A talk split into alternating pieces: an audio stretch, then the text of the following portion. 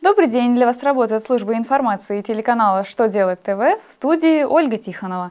В этом выпуске вы узнаете, можно ли перейти к амортизации, отказавшись от инвестиционного вычета?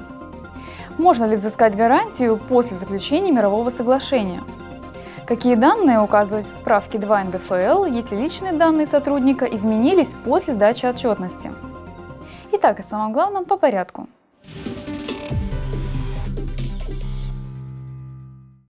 Минфин разъяснил, как компания может возместить расходы на приобретение основных средств.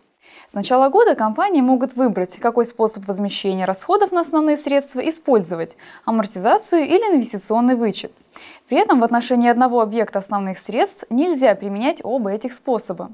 Ведомство отметило, что такой запрет действует даже в том случае, если компания использовала инвестиционный вычет не полностью и решила от него отказаться в пользу амортизации. Также Минфин уточнил, что инвестиционный вычет можно применять только в регионах, принявших соответствующий закон, и только к основным средствам, относящимся к третьей по седьмой амортизационным группам.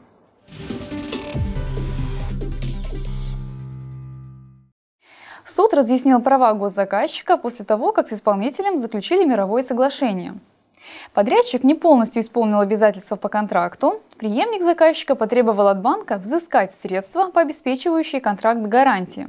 Банк отказал в выплате. После этого по контракту заключили и утвердили в суде мировое соглашение. Преемник заказчика через суд потребовал взыскать с банка гарантию – Однако суд принял сторону банка.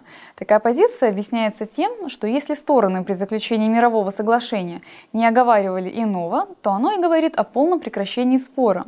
Это значит, что по этому правоотношению больше нельзя выдвигать в судебном порядке требования по основному или дополнительным обязательствам.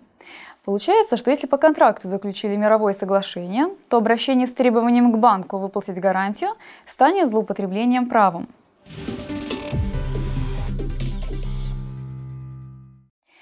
Если сотрудник изменил персональные данные уже после сдачи отчетности, корректировать ее не нужно, а справку надо выдать с новыми данными. Налоговая служба сообщила, что если сотрудник, например, получил новый паспорт, то в справку 2 НДФЛ, которая ему выдается, нужно включить его новые персональные данные. При этом можно не беспокоиться о том, что в инспекцию передали старую информацию сотрудники. Ранее ведомство сообщало, что корректировать данную отчетность из-за таких изменений не нужно – Однако, если корректирующую форму работодатель подает по другим причинам, то в нее необходимо включить актуальные данные сотрудника.